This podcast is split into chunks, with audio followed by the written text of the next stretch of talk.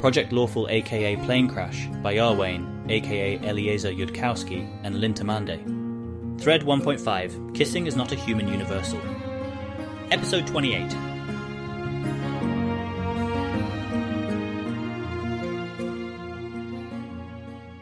Kissing is not a human universal.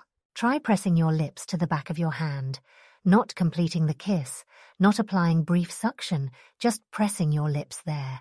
Then try running your finger over your hand. There may be a subtle difference, but it's not that obvious of a sexy thing to do if you don't have cultural expectations backing it up. The small brief suction of a kiss, if you try it on yourself, is a slightly larger difference, but maybe not distinguished as a special sexual action across widely separated cultures any more than running your finger in a circle. Dath Ilan doesn't share Golarion's custom of kissing as such. Dath Ilan has, however, noticed generally that you can put your mouth on other people. Putting your mouth on somebody else's mouth is an obvious symmetrical special case of this. In fact, the baseline term for lip kissing is a four-syllable double compound term, meaning symmetrical mouth underscore application, expressed using some unusual word choices that makes the term look like a syllabic neighbor of symmetrical genital underscore docking, which in turn is a term that is to the baseline fuck what sexual intercourse is to fuck in Taldane, only with a more humorous connotation because there's less reason not to just say fuck. The notion of putting your mouth on somebody's anatomy, but then not using any tongue at all, while it has obviously happened a great many times over the history of Dath Ilan, would be a longer word in their language, an event of lower probability with a correspondingly longer efficient code.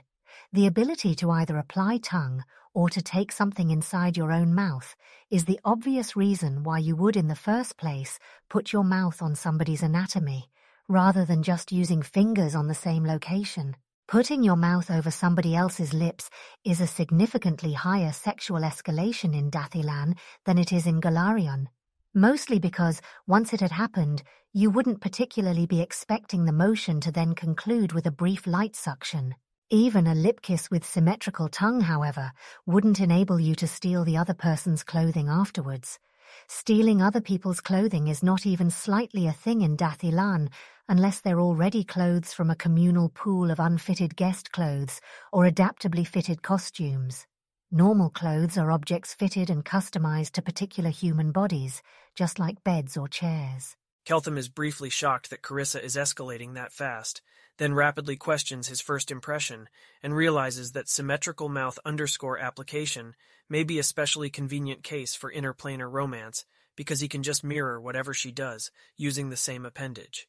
A few moments later, he is surprised again when all Carissa does with her mouth is apply a brief light suction to his own lips.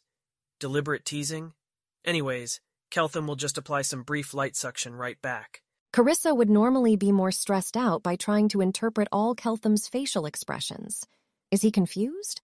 But this is in many ways the least stressful situation she's been in in a day, and it's one she's possessed with instincts for, unlike trying to serve Asmodeus, which humans are known to be terrible at, so it's easier to just go with it and set all the interpretation that's not immediately necessary aside for later. She pulls away slightly but leaves her hand on his shoulder. By normal Chelish standards, if you haven't negotiated anything eccentric, she says, we have now departed the range of things you're supposed to do if you have a monogamy agreement with someone else, but not the range of things that let you say what. We're not even slightly sleeping together, and we haven't even entered the range of things you can make other girls jealous with in the morning. By Dath Ilani standards, we're probably somewhere at around 5.1 out of 12 on the standard romance escalation lattice scale on the pathway where we have sex to become friends instead of the other way around. Though the thing you did wasn't standard enough to have a standard rating, and could maybe have been 4.8 instead, which would be a good deliberate ambiguity maneuver if this were complicated romance. You'd be allowed to do it with anyone else you wanted, under all but the strictest quarter of monogamy agreements. It wouldn't enable you to take my clothes and their informational private property as a trophy in a socially acknowledged way that let you get away with wearing my stuff to class tomorrow, because that is far too perverted a practice for a young person like myself to have heard about it. Oh, dear. How perverted will I have to spend tonight making you for that to be a practice that you expect a similarly perverted person back home will have encountered? Your goals are unrealistic, but you shouldn't let that stop you from trying. Keltham leans forward, slowly in case she wants to object, takes Carissa's head in his hand, turns it gently aside, and very lightly nibbles on her ear, just about exactly as long as she kissed him for. 5.2. Why is he being slow? Is that considered more romantic in Dath Ilan or something? Normal people don't have sex to become friends. They have sex to have sex, or to be useful to someone else who has something they want, or to put someone in a compromising position of some kind. She is going to mention none of these confusions. There's no such thing as unrealistic goals in Golarion. Unrealistic timescales, maybe. But I'm optimistic. See, my understanding is that we'd fall right off those Dath Ilani scales if you bite down now. And once you're off the scale, well, anything can happen. Without any conscious thought at all, in a fragmentary perceptual moment, Keltham arrives at the meta-level conclusion that he has been prompted to fast action and therefore fast thought. Okay, but how hard exactly is it okay to bite down? She probably does not mean he's supposed to literally actually bite off a piece of ear. Or maybe she does. There are healing spells here. He needs to worry less. Uh, Keltham himself has the power to heal, granted him by his deity still unknown. Keltham quickly clenches his left fist, presses his fingernails into his own palm, in order to get a very quick concept of how much force might correspond to how much pain, quickly increases the pressure until the pain seems substantial, more than merely noticeable, and then bites down around that hard on Carissa's ear. She gasps, not unhappily. There, see, where are we on your scale now, Dath Ilani? Along the standard romance lattice, on the most common pathway where first you have sex and then become friends, the steps would be numbered as follows. Zero, assumed prior knowledge, commonly known mutual possession of the human heritage, and of default frameworks laid down by civilization. 1. Mutual determination of probable receptivity to flirting via passive or non-flirtatious information gathering. 2. Active flirting while maintaining plausible deniability. 3.0. Overt common knowledge of mutual attraction achieved. 3. Teasing or being nice to each other without physical contact. Maneuvering for later relationship advantage. 4. Physical contact. 5. Overtly sexual contact. 6. Sex with genital participation. 7. Maneuvering around whether or not to go on a second date. 8.0. Common knowledge established of a relationship extending beyond a single encounter. 8. Dating, learning more about each other. 9. Taking on obligations and commitments inside the relationship, revealing of non-trivial private info to each other with attached secrecy obligations, less than maximalogamy arrangements for those into such things. 10. Having a child, or childless marriage lasting at least 15 years. 11. Long-term to indefinite marriage, multiple children if so desired. 12. Intention to be together in the future for eternity.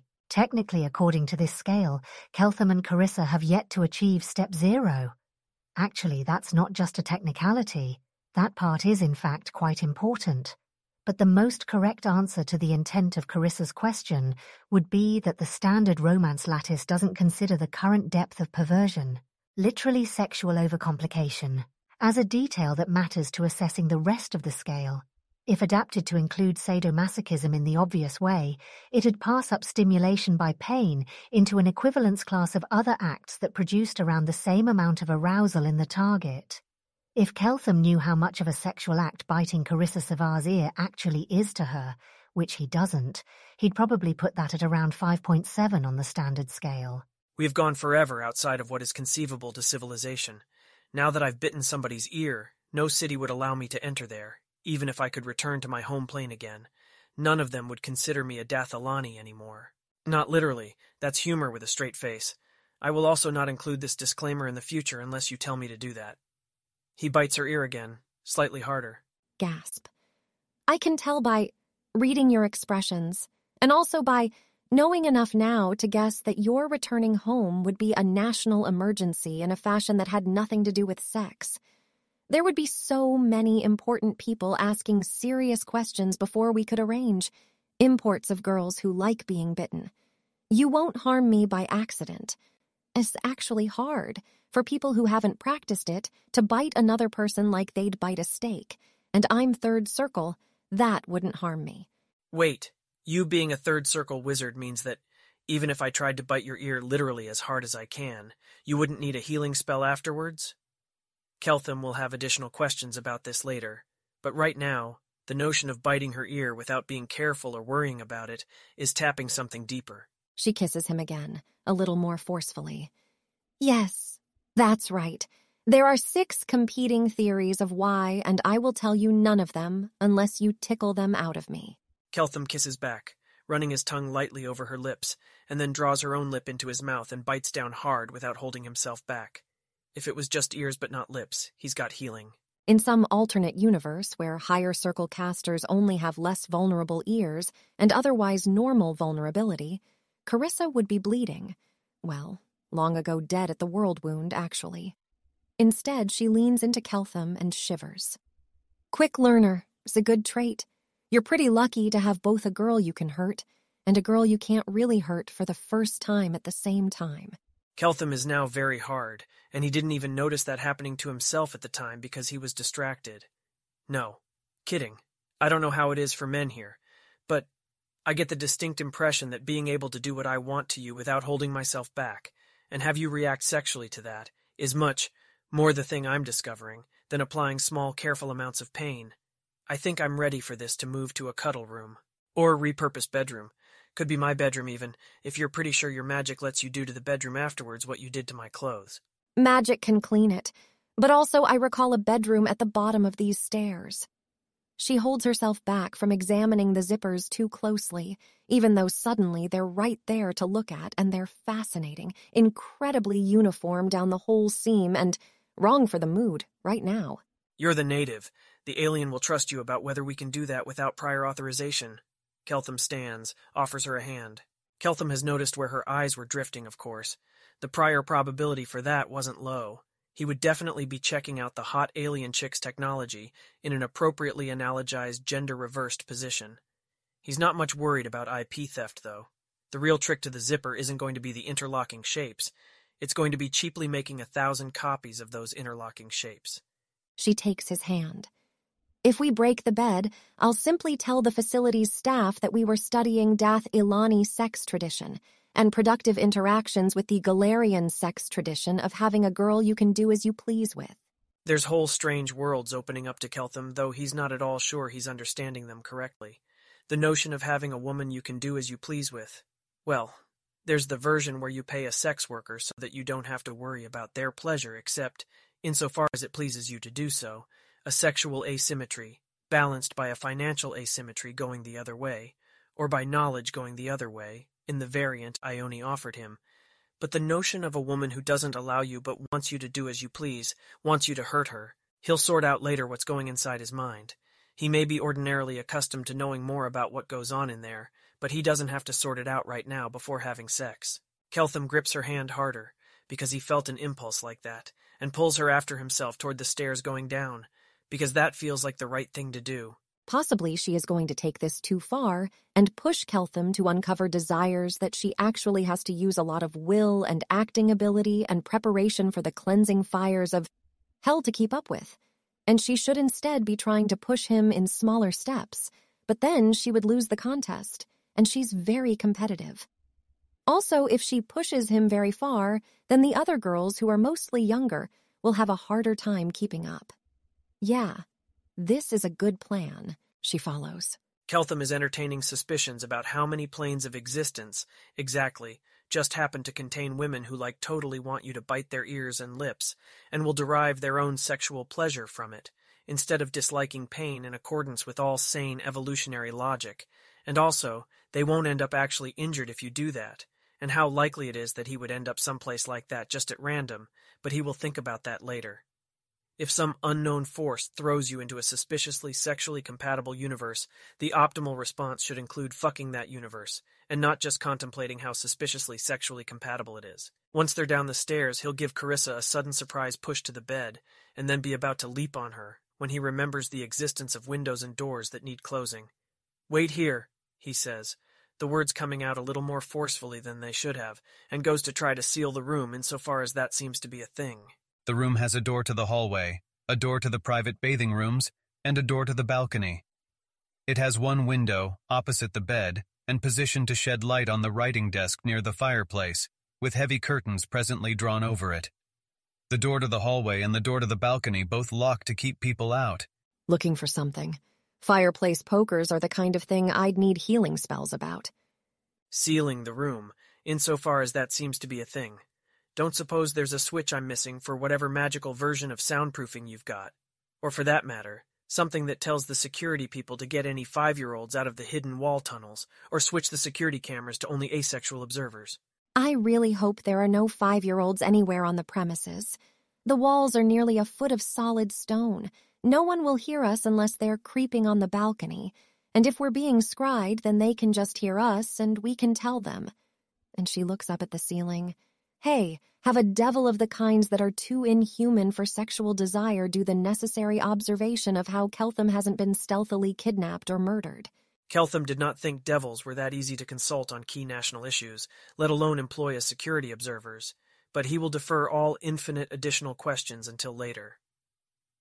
I hadn't meant to ask for anything expensive, just checking if we were supposed to. Never mind. Back to the bed. It's not going to be easy having sex on a flat, soft surface, but it's possible. Lots of things are possible if you're sufficiently determined about them, sexually speaking. Carissa Sevar didn't seem to think that escalating slowly and in order was particularly romantically important to her, which is good, because right now, Keltham is feeling an alarmingly strong impulse to do exactly what his impulses tell him, and what his impulses tell him to do is throw off his shirt. Keltham taking off his jacket shirt is going to look strange to an inhabitant of Golarion not accustomed to over-engineered Dath Ilani clothing. In principle, one spends a lot of time in clothes and hence should be willing to spend some money on better clothes. In practice, there is a certain element in civilization's clothing choices of that Dath Ilani personality trait which always puts a hidden passageway behind at least one bookcase in the house library. Often one that just goes around a short corner and exits from a different bookcase in the same library. The point is, the hidden passageway has to be there, and if you ask why, the people of Dath Ilan will smile and tell you to shut up. Keltham's jacket shirt assembly includes more technology than just zipper slides. It has been painstakingly designed by a cultural accumulation over time of engineers with plus 4 SD intelligence to, among other things, manifest a rainproof hood from no obvious receptacle, convert between warmer and colder coverage, and be easy to remove from yourself while you're already cuddling somebody without having to disentangle yourself. This easy removal feature makes good use of micro Velcro fine enough to not be obvious from a distance, and arrays of tiny rare earth magnets which automatically pull bits of fabric back together again in a correct stepwise pattern. From an outside perspective, one would see Keltham tear his jacket shirt off of himself with an audible ripping sound and end up holding a jacket with no visible damage. If you were watching closely enough, you'd see the jacket split along the seams and then quickly come together again along those same seams. The way this registers from outside is not an accident or any kind of side effect of other design purposes. A mad engineer who would detect in Golarion as INT-26 spent several years figuring out exactly how to do that and make it look cool, subsequently collecting zero. One unskilled labor hour royalties on over 200 million pieces of clothing. Keltham kneels over where he threw Carissa to the bed, one knee between her thighs, not bothering to avoid touching anything. How do I take off your shirt? he says, after a brief moment of failing to see any affordances for doing that. My shirt does not do that. Does everyone's clothes do that? She doesn't see how, without magic, or why, stop getting distracted by textile manufacture questions. It buttons. With buttons. She demonstrates one. Huh, that's a surprisingly elegant solution to the problem of clothing that must be built with imprecise manufacturing technology. The buttonhole doesn't have to be exactly the same size as the button. It's okay if no two buttons are exactly the same size as each other, and the fastening method is robust to small departures of the shape from, if this line of thinking is not centrally necessary to sex with Carissa, it can wait. Keltham undoes all the buttons he can see, the motions unpracticed but not too slow. It's obvious enough how a button works once you see one and her shirt lies open before him. Carissa Sevar is older than any woman he's previously lain with, and prettier than them, in his sight, as far as he can tell from just her exposed chest. Carissa, being seven years older than him, works for him on a physical level, it seems. so long as he's not at a social power disadvantage to her, the way he would have been to an older woman of civilization. Keltham wonders if there's a non-button trick he's missing, for how he could remove Carissa's shirt sleeves from her arms, without her needing to rise up from her laid-down position. But also Keltham doesn't feel the need to do that right now. The alien clothing on the sexy alien female isn't something he minds. I approve, he says a little breathlessly, eyes going between Carissa's face and her chest. Carissa knows that she is pretty. There are things it's smart to lie to yourself about in Cheliax. That isn't one of them. It matters for a lot of things. You get lots of data on it. It is not suspicious to be competent at it, and it's vaguely pathetic not to be. To be living in a fantasy where you are prettier than you really are, or one where you're average and the way people respond to you is mostly about your charming personality when you are not average, and it's not about your personality at all. In a room of girls her age, she'll be the prettiest, if it wasn't selected on that. And if it was, she'll be average, unless it was selected hard on that, reaching the point where people deploy magic potions. She can't be mistaken for the kind of woman who's done that, not once you've met them. The worry about attracting the notice of the Pharaoh of Osirion is realistic, given certain bounds of uncertainty about how much he likes exoticness. For a statement that contains approximately no new information, Keltham's approval is oddly satisfying. If you are characteristic of men with your taste, she says, You'll like it even better when it's marked up a little. I expect I'll be very excited by whatever that actually means, but that idiom and baseline means something implausible, unless you actually did want me to annotate you. Your poor language. She pinches her breast, hard enough to leave a bright red mark when she pulls her hand away. Your poor civilization. You may have coordination, but towards what end, if the only thing to do with unblemished skin is to annotate it? Keltham notes, somewhat to his own surprise, that his hands are slightly trembling. The impulse to pinch her, harder than that, to get sounds out of her again, is powerful enough that, well, that it's now absolutely obvious why Dath Ilan doesn't want sexual pain dealers to know what they are, if there's no improbable, invulnerable sexual pain receivers around to complement them. He is struggling between two mutually inhibitory instilled reflexes, the training out of Dath Ilan, which says that in the cuddle room of all places you're supposed to just follow your impulses, and his acculturation out of Dath Dathilan to be careful about hurting people. No stop that stupid. He couldn't even produce blood when he bit down hard on her lip. Keltham allows his hand to do what it wants, seizing her other breast and grabbing as hard as he can, digging in with fingernails. Carissa thinks it is far too early in the evening to not react to something he does, look at him challengingly, and ask if he can do it more than that. That is a good move to have in reserve. Right now, she has thrown enough complications onto the table and should just let Keltham explore them. She should shudder and wiggle and reach for his hand, but not to pull it away and smile at him. Good is wrong.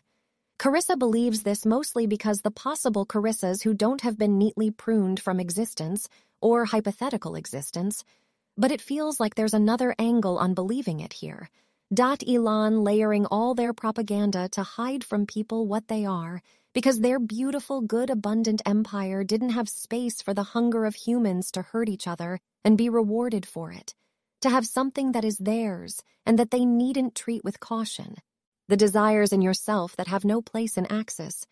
Maybe, though she shouldn't even dream of it, it's true of Keltham, too. If he did this to a normal Dath Ilani woman, she'd be at least saying, ow, and the fact that Carissa isn't, yelling, isn't having her face tighten up in pain, that she can still choose to just smile at him in response. He feels like he needs to hurt her more than this, take that control away from her, and he almost stops to ask if he's thinking it right, except that he, he can see himself as others see him. He can see his own story as a reader would see it. He can guess where this trend is going, and if not, Carissa can tell him in words to stop.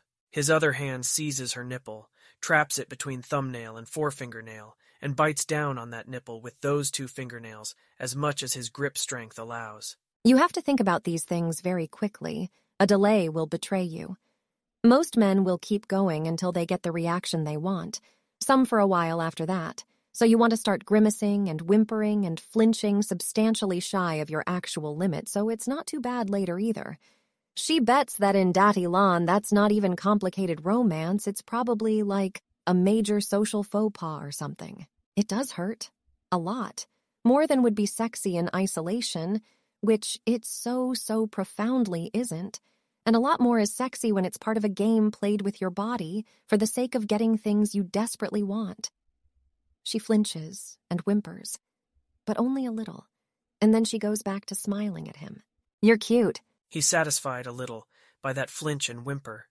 Part of him is reassured about still being addressed in favorable terms afterwards, that he didn't make a misstep.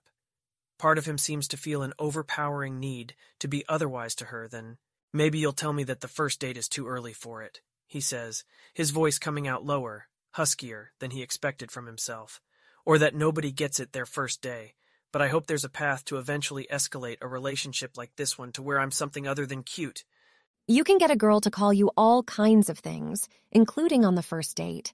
Hurting people is very effective for that. It does typically take a little longer to make her mean it. For her to call him what? Keltham doesn't know. There is something, but he doesn't know what. Implied in Carissa's words is that there's a version that's a game, and a version that isn't just a game. He can already feel from where he is that this must be so.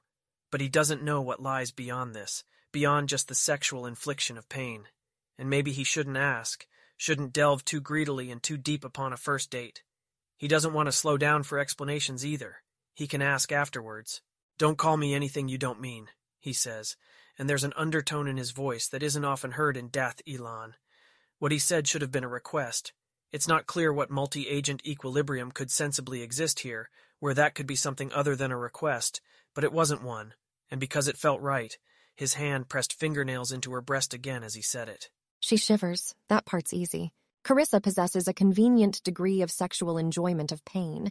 She doesn't have a particular tendency to use what's hot as an input into who she obeys, or to find it hot rather than convenient when people obey her. But she can recognize the thing he wants, better than he can, at least, and. and. Four pillars of Asmodeanism, one of them tyranny, enjoyment of power and its exercise, one she doesn't have particular aptitude for, but a path to Asmodeus just as valid as her own. Yes, Keltham, she says quietly, meeting his eyes. And if you were a ruler to whom I had sworn my loyalty, then it would be yes, my lord. Like so. Keltham clamps down on an impulse to pull back his hand like it was burned. Something is escalating too far and too fast. Naturally, Keltham has been, at one point in his life, told very seriously that men are also allowed to decide that something sexual is escalating too quickly for their comfort, even if that's not the typical gender trope depicted for the male sex in books and movies.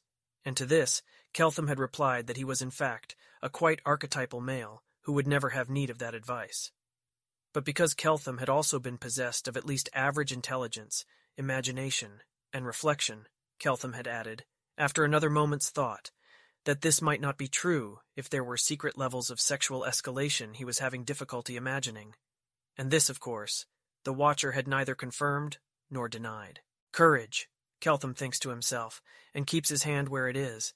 He is typical male enough that typical male gender tropes are useful to him, and he wordlessly auto expects for it to do well by him if he draws on that to not look hesitant in front of a sex partner. There's something there I want, he says, but it's deep and it's complicated, and even though you obviously already know what it is, I'm not going to understand it right away, and I don't want to stop while you explain it to me. I do know I want to be to you as I would be to a sex worker whose time I'd bought, only not like that, but as if she'd just given it to me. The ability to do what I want with you. I don't want to trade pleasures with you. I want to force pleasure out of you and hurt you while I do that, and then hurt you again while you pleasure me in turn. Yes, she says, because she's getting the sense that they both individually and together have a failure mode of talking too much when only a little would do. Keltham has read the description of standard wizard cantrips, and he expects he's guessed at least part of magical sexual practice in Golarion, especially since he doubts their tech level suffices for ingestible latent flavorants. You can use prestidigitation now to flavor my. Taldane doesn't have very detailed words for the components of semen or their anatomical storage places. Stored sexual fluids however you prefer, he says, looking down on her darkly. And for myself, I want you tasting like chocolate. This is, in fact, a thing Carissa has ever done, but she is intensely curious about under what algorithm it comes to mind as one of the first. She should think less.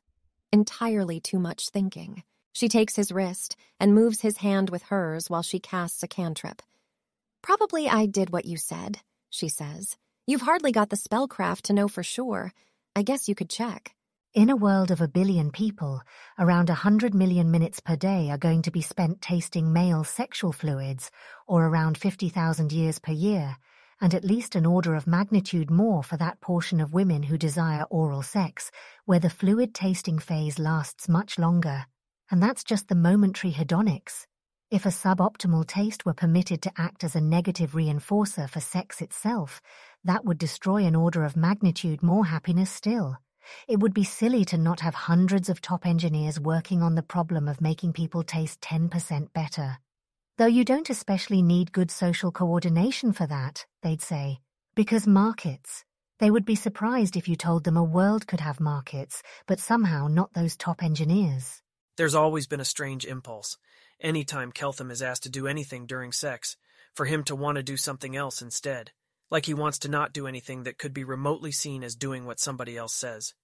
Keltham has always chalked this up to an excessive level of individualism, even for himself, and gone on trading pleasures and fairly providing that which he trades, since he can't afford yet to routinely trade money instead. Now he's starting to suspect it's something else entirely. I guess I could, Keltham says, and as his fingers go down Carissa's pants, his fingernails move aside and dig hard into her thighs instead. The thought that Carissa was inviting him to monitor and enforce her obedience, or to punish her if she hadn't done as requested, does not occur to Keltham yet. Not at all. Those are still ideas that require much longer codes in his native language of thought, for he has not seen all their pieces. Or he can do that, sure. She bites her lip, lets her breathing hitch just slightly. Note to self, have some kind of plan before explaining Golarion slavery to Keltham, just in case instead of being appalled, he is like, that sounds great. These pants don't look bad on her, but they have now become obstacles to progress. Obstacles to progress must be removed. He almost starts to tear them off her, but remembers in time that this won't work, and undoes as many buttons as he sees before attempting further removal of the clothing. The pants have two buttons. She contemplates making it slightly harder for Keltham to navigate them by wiggling, but decides that while it is more fun for Carissa to be slightly difficult, she has no real reason to think that's how Keltham prefers it. She can't read that much into his not having reacted more strongly to previous being mildly difficult. He's probably not calibrated on how much is appropriate. And so she ought to try cooperating like he's been serious about it, even though he hasn't. She doesn't wiggle. She does let her legs anticipate his movements, so it takes hardly any effort to move her to pull off the pants. Her legs are as pretty as her chest. Keltham yanks off his own pants, with the characteristic sound of micro Velcro coming apart, which sounds like cloth tearing at first, and casts these apparently undamaged pants aside. Dath Ilan has not evolved separate underwear per se. The bottom assembly just works off the shelf without added components being required. He is hard, of course, maybe harder than he's ever been. If he knew that his contraception had followed him here, survived the healing he performed on himself last night, and not been surreptitiously removed by Chelish wizards in his sleep. He'd be fucking her so hard right now. As it is, the two of them are not on childbearing terms. Be it clearly stated, Keltham says in a thick voice, that if I'm not fucking you right now, that's not because I don't really, really want to. Not quite pretty enough for him to pass up on licensing fees, huh? She's not even offended. Under normal circumstances, she'd just offer to polymorph it off, and she in fact could offer that, but then he'll get distracted trying to think through whether he trusts her that that works, and that sounds like a not at all sexy direction to push him in. If he were slightly less of an alien, she'd say, If you owned me, you'd also separately get to decide if we had children. But he's an alien, and that seems to run a genuine chance of stamping on something he's been assuming all wrong. I admire your self control, she says, though she would actually really rather his self control not quite be adequate to the task. He briefly smiles. That's a prideful thing for a woman to say when she's tempting you, and Keltham likes pride. Keltham then checks, also briefly, teasingly, whether Carissa tastes like chocolate. He is careful to avoid the outward pleasure center with his tongue while he does that, both for teasing reasons and because he doesn't know if she's a woman who requires warm up before direct clitoral stimulation. She does. She doesn't play that difficult. Prestidigitation based artificial flavor is very tastably artificial, as the cantrip description warned, but it's still better flavor than Dath Ilan can manage in the absence of magic. Keltham makes a mental note to tell her about this scored point for Golarion later. He's not going to cheat on record keeping, but right now he has other things on his mind. If you want to lubricate yourself before my fingers go in, now's the time, he warns Carissa, some watching part of himself noting how much that also isn't being phrased as a request. Most considerate baby Dom. He is doing his absolute best to do whatever he wants, and he's still sort of tracking whether he's going to hurt her. He doesn't know how not to. She does not let this show on her face. She doesn't think Keltham would be flattered. I'm feeling pretty ready, she says. It frankly wouldn't occur to Keltham that going through the standard pre-flight checklist is being considerate. It's just standard. If one suggested to Keltham that this entry on the checklist was particularly a female serving one, he would stare blankly for a moment and then observe that things may not go in if a woman isn't lubricated enough. If you were having sex with fine-grained financial transfers, the woman would not pay an additional 50 millims to add lube. That's just a symmetrical convenience. Keltham hesitates then, torn between an impulse to ask for directions for combining pleasure with pain correctly and a deeper desire not to ask for directions. No, he'll at least try it first on his own. His desires seem to want Carissa in a different position. One hand goes to her thigh, grabs, pulls. A Dath Ilani woman would know by convention of nonverbal cuddling signals that Keltham intended to rotate her, turn her onto her stomach on the bed, facing down. Carissa is not at all familiar with Dath Ilani cuddling conventions, but she knows how to be very pliable and giggly, just a tiny calculated bit of giggly. Some part of Keltham doesn't enjoy the giggly sound. Maybe at any other time he would, but here and now it's not the sound he wants to hear. When Carissa is flipped onto her stomach, he pulls her shirt from her to expose her back. With the front of her shirt open, that should be possible to remove now, right? Yes. She's not wearing underclothes. The shirt has chest support built in. A fine enough backside as well. With his dominant hand, Keltham puts two fingers into Carissa. Yes, she's lubricated enough, and begins two-fingered thrusts directed at the frontal vaginal pleasure nexus. He escalates the pressure quickly, over just the first dozen thrusts, faster than he would escalate without clear signals from anybody who is less wet or less supposedly invulnerable. When he's reached the pressure level and rhythm, that's the optimal guess for that pleasure nexus if you otherwise know nothing about the woman. He rakes his fingernails hard down her exposed back. He wants to see it annotated. Carissa can actually enjoy sex in the straightforward way where it's nice and you like it, but she can't do that and also do anything else, so she usually doesn't. You can get yourself off if that's all you are aiming to accomplish in the evening. If she is trying to decide deliberately how to move and how to sound and what expressions to make and what her hands are doing, then she's doing that. And it's like casting a high circle spell, exhilarating, compelling, but not at all something you'd straightforwardly describe as pleasant. She is using her sensory input for too many things for just enjoying it. She can notice, while she takes cues from Keltham about how to move and how to twitch and how to breathlessly whimper, that he has had probably quantitatively less practice at this than most adventurers at the World Wound, but is better at it, presumably because girls in Dath Ilan have more bargaining power than girls in Golarion do, or at least have fewer non-sex priorities they're trying to arrange through sex, and are therefore pointing more of the bargaining power they are possessed with at the sex itself being nice. But Keltham being better at it is not very related to how she moves and twitches and whimpers, and that's not even because she's trying to seduce him into evil. It's just because you can't mindlessly enjoy things and react satisfyingly to them at the same time. Her back scratches up nicely. Keltham is better at this because he's had deliberate training, thank you very much. What are your schools even teaching people if they're not preparing them for such basic aspects of adult life? This about Dath Ilan, they never even considered not optimizing the shit out of sex.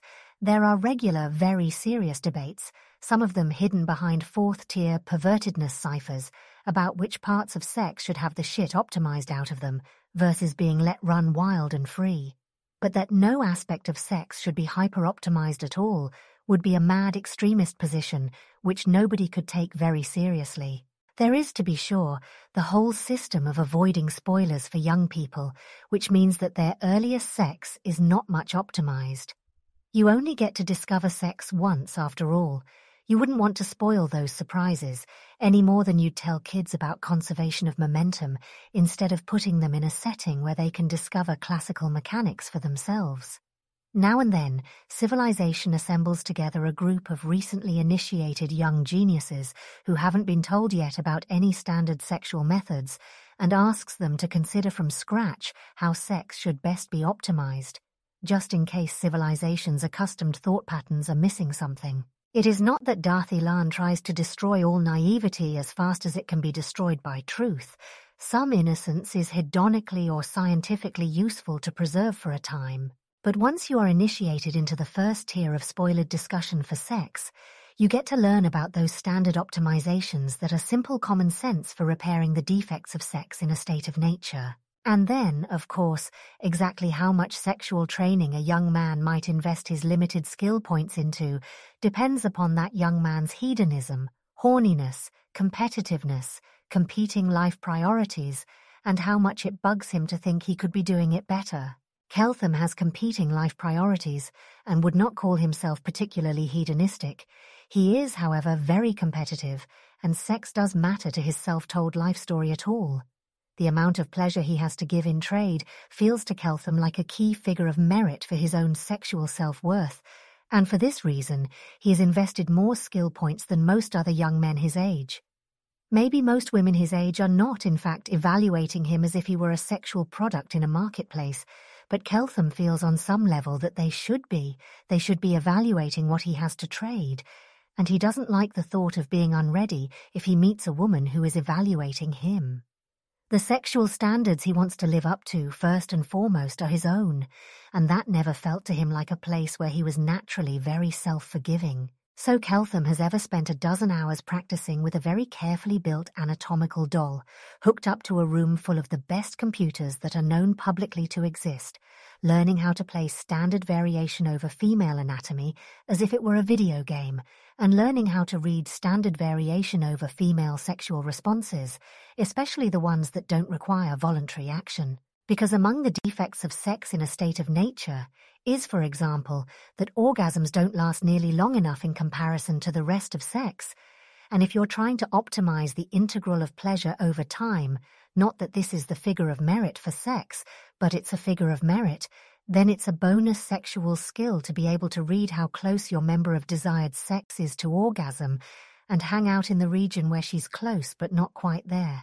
To be sure, there's the very obvious version of this, where she just tells you where she is, or gasps out figures between 0 and 12, or gives standard nonverbal signals, but if she doesn't have to focus on doing that, because you can just tell, then you are able to do a difficult-seeming impressive trick, and she can have more fun without being distracted.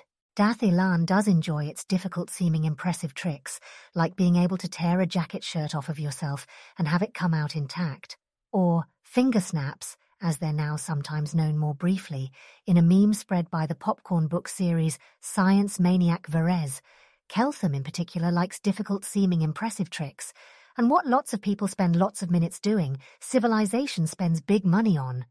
A lot of work went into designing the anatomical arcade system that trained Keltham to attempt this particular sexual finger snap.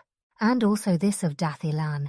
Faking your sexual responses is, well, mostly it's not imagined, but if imagined, it would immediately be judged as serious business awfulness. You don't want to live in an equilibrium where people having sex are constantly distracted by the question of whether their partner's signals are real or fake. Hiding your sexual responses during sex, sure, there are complicated romances like that, but if you see something, it ought to be real. Learning that somebody you trusted had done that to you would be the sort of betrayal where a Dath Ilani might be wondering for the rest of their life if it was going to happen to them again. Telling a man that she deceptively faked her enjoyment with him is the sort of thing that a not redeemable fictional villain would do to her ex-boyfriend just before she stabbed him in the neck and left him to rot someplace his brain wouldn't be found in time. If somehow an adult were caught faking an orgasm and this was somehow socially proven, it wouldn't get them kicked out of as many cities as if they deliberately raped somebody. But it would get them excluded from around the same number of orgies and startups. Obvious exceptions obviously apply, of course, like in movie acting or scripted sex work. There is a great difference between depiction and deception.